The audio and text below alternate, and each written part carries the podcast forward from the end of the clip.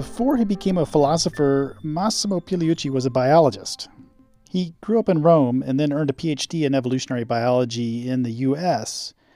He was on a path that many scientists take, and he got a job at the University of Tennessee where he researched the interaction between genes and the environment. Well, nature nurture is what biologists call, you know, environment, gene environment interactions, and that right. was my field uh, of specialty. Although I was working on plants, not on not on humans. Massimo spent much of his time studying interactions between genes and the environment, but he also started working with Jonathan Kaplan, a philosophy professor at the University of Tennessee.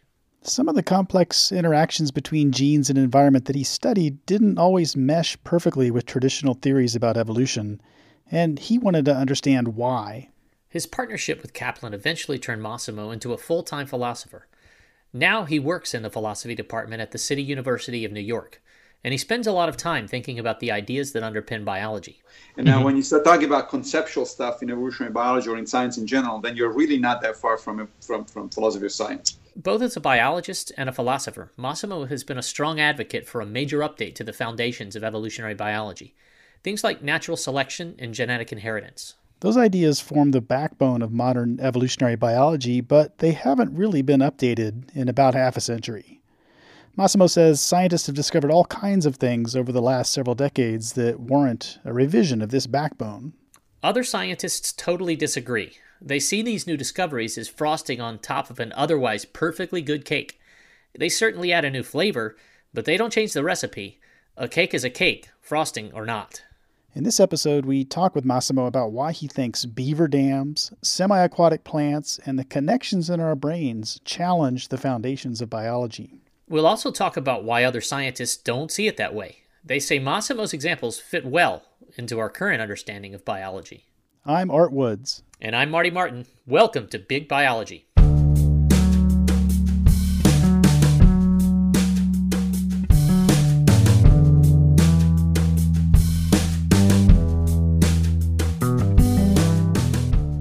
The way most evolutionary biologists think about the world is based on just a few big ideas. Charles Darwin and Alfred Russel Wallace are credited with the theory of evolution by natural selection, Living things have a variety of traits, and the organisms with the best traits for their habitats tend to be the ones that survive and pass them on.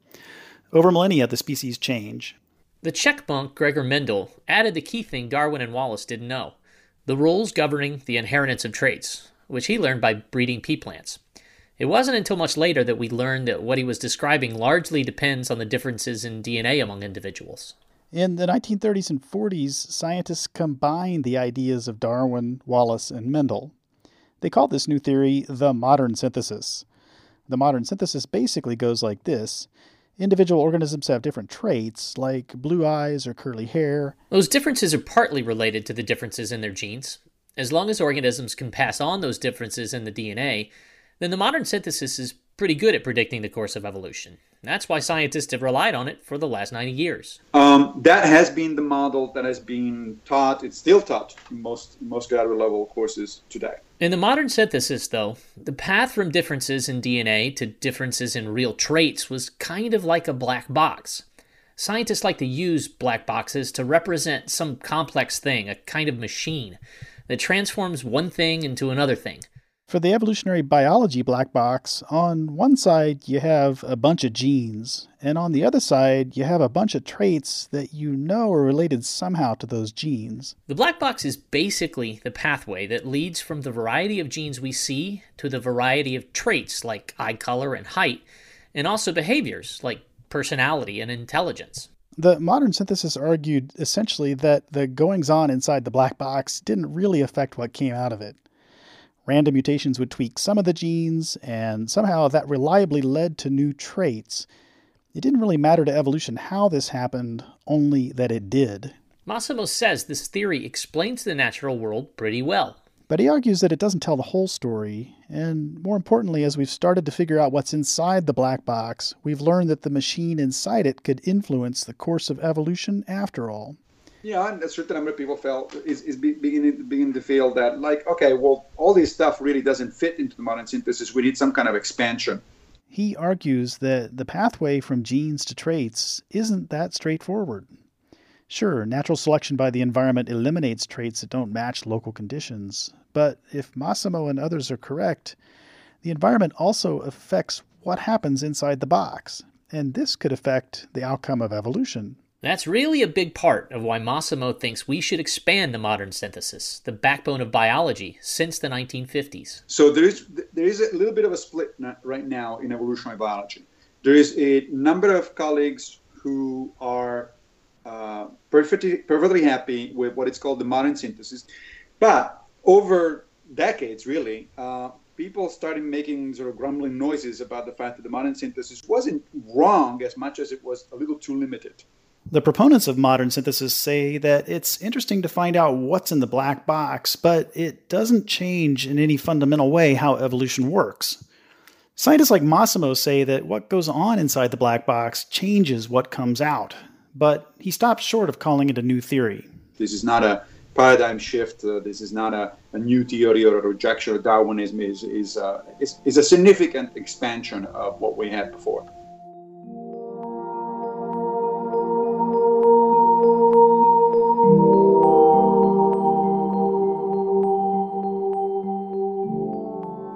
Okay, so let's talk about a few of the things Massimo says should make us rethink evolution. According to the modern synthesis, genes have a lot of control over our physical traits, and we tend to think of them as blueprints. Massimo thinks we give genes too much power, though. He says it's better to think of them like instructions for how cells and organisms interact with the world around them. Think about the neurons in your brain. There's billions of neurons in your brain and they're all interconnected to a bunch of other neurons. So that means billions and billions and billions of connections.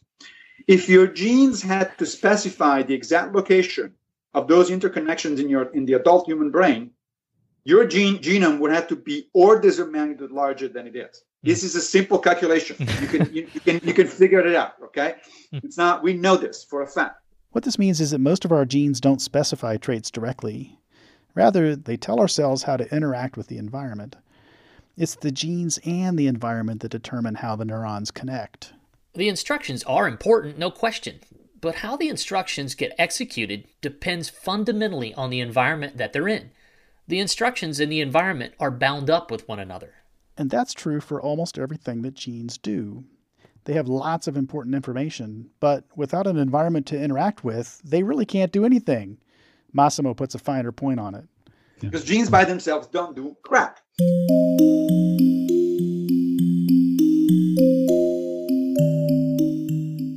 Normally, we think that changes in physical traits start with genetic mutations. Mutations change our genes, and then those genes affect evolution when they lead to new traits. But Massimo says there are times when the environment can cause changes in traits that get passed on to future generations. As an example, he talks about a certain plant that can survive both under and above water. And these plants typically have developed two different kinds of leaves, one underwater and another one above water. These leaves are anatomically different, they look different, they're physiologically different as well. And so below water does one thing, above water does another thing. These plants all have the same genes. The catch is that living underwater induces the genes to make one set of traits, and on dry land, the environment induces a different set. That's something that scientists call plasticity. It's when organisms use the same genes to develop different traits depending on the environment that they find themselves in. During droughts, when water levels are low, plants take forms that allow them to survive on land. The leaves are smaller, openings in the leaves allow less water to get out, and they develop thicker, waxier cuticles. All of that protects the plants from drying out. If there's a year with lots of rainfall and a lake covers those plants, they develop into another form that allows them to survive better underwater. But what if someone builds a dam and permanently floods the area where the plants live? The, the plant is already it's basically pre-adapted to either one of these two environments because it's already capable of living in those in those environments except that in, instead of doing it uh, temporarily it does it permanently. If the plants are underwater they get pushed into making underwater leaves. Uh, and then over th- that gives time to the population to survive basically instead of being eliminated immediately. It hangs around for a little bit and the longer it hangs around the longer the, the more likely it is that there will be in fact beneficial mutations that are going to be selected and further fine-tuned and stabilized uh, things. That's a pretty different scenario than the modern synthesis would have us believe. Genes don't always cause evolution to happen. Sometimes genes might be followers in evolution. Plasticity allows mutations to arise to fit the organism better to its environment. Look, sometimes what happens is the first step in evolution is not the appearance of a mutation, but rather an environmental change. And those members of the population that are pre-adapted, at least in part, even at a suboptimal level, to the new environment, shift to the new environment.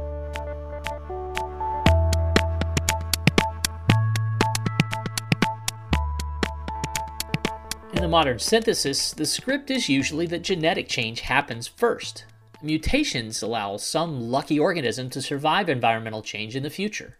In Massimo's example, the environment changed first and induced the plants to take on the underwater form.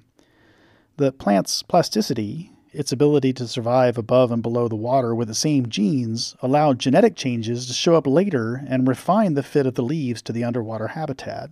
But even if it's only occasional, uh, the thing is, this is a major departure from standard evolutionary theory because you have an evolutionary change that does not that is not initiated by way of a mutation. Um, does that is that amount does that amount to a rejection of Darwinism and all that sort of No, it just means that, guess what? There is one more mechanism by which uh, you know living species can adapt to novel environment. It all goes back to that black box. The modern synthesis only allowed the environment to decide which traits got passed on after they were out of the box. But Massimo's view is that the environment also plays a big role in what comes out of the black box in the first place. That might seem like a subtle difference, but what it does is dramatically alter the importance of genes in evolutionary theory. This framework means that the environment has two roles, and often it will be as important as the genes.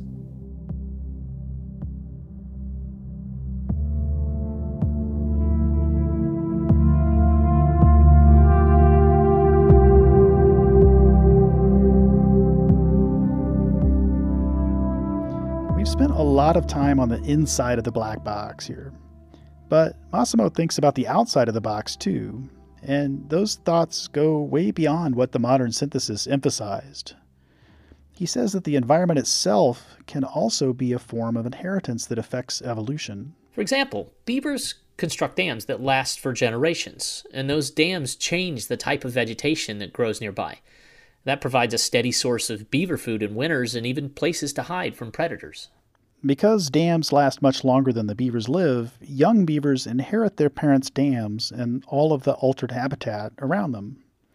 In other words, beaver parents pass on much more than just their genes. They also pass on an entire environment that they help to build. Organisms don't inherit just their genes, obviously they do, but they inherit important components of their environment.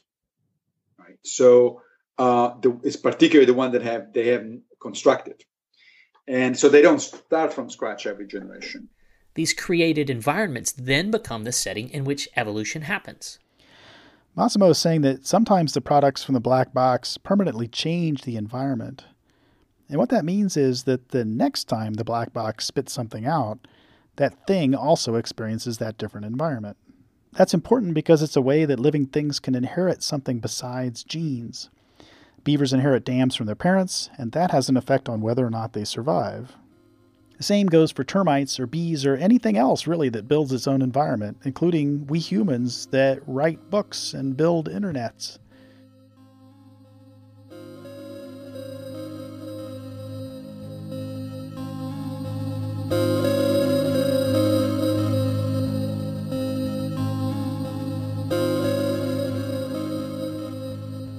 Both of these ideas, which biologists call plasticity and niche construction, take genes off the pedestal where we often put them. Too often, we think of genes as master controllers, a kind of blueprint for life, uber causative agents. Massimo never means to question the importance of genes. They're no doubt really important. But they don't do everything by themselves. They need an environment to interact with, whether that environment is a flooded pond, a dam, or even a beaver muscle cell and the hormones and nutrients and other DNA floating around in the cytoplasm. Uh, without that cytoplasm, the genes don't do crap again, because by themselves they don't do anything, right? So you need that cytoplasm because you need nutrients, you need enzymes, you need, you know, you need proteins, you need stuff that actually makes the metabolism work and reproduces, you know, opens up the DNA, replicates it, etc., etc., etc. Without that, you don't get an organ. Nothing, nothing gets started. You just have a bunch of DNA that stays there and does nothing.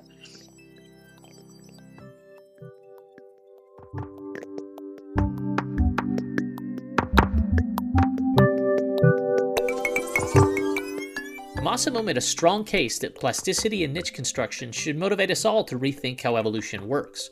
And if you want to hear more from him, check out our full conversation. It's available wherever you got this podcast, and you can also hear it on our website, www.bigbiology.org. If you think Massimo is way off base, we'd also like to hear from you. You can reach out to us on the same website or through Facebook, Instagram, or Twitter. While you're there, please consider making a donation. We need your support to keep the wheels turning. So if you like us, please send a few dollars our way. Thanks to Matt Blois for editing and production help. The rest of the Big Biology team includes Gerard Sapes, who edits our scripts to make sure they don't sound like academic papers. Haley Hansen handles Big Biology's social media channels. Steve Lane and Roman Boisseau manage our website. Music on today's episode is from Poddington Bear and Daniel Birch.